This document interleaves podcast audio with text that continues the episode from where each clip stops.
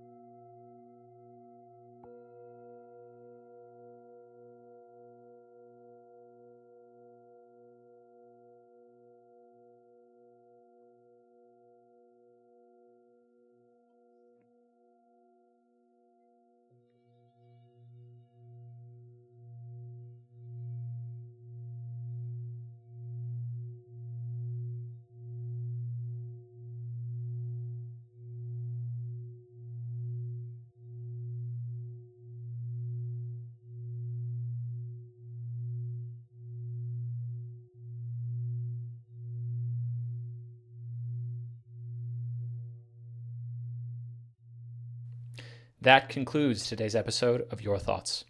Today's episode is sponsored by Kettlebell Swings. Kettlebell Swings. It's really all you need.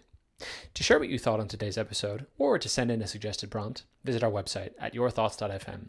Please subscribe to the show on Apple Podcasts, Spotify, Overcast, or wherever you listen. If you have friends, share the show with them. Thank you for joining us today on Your Thoughts.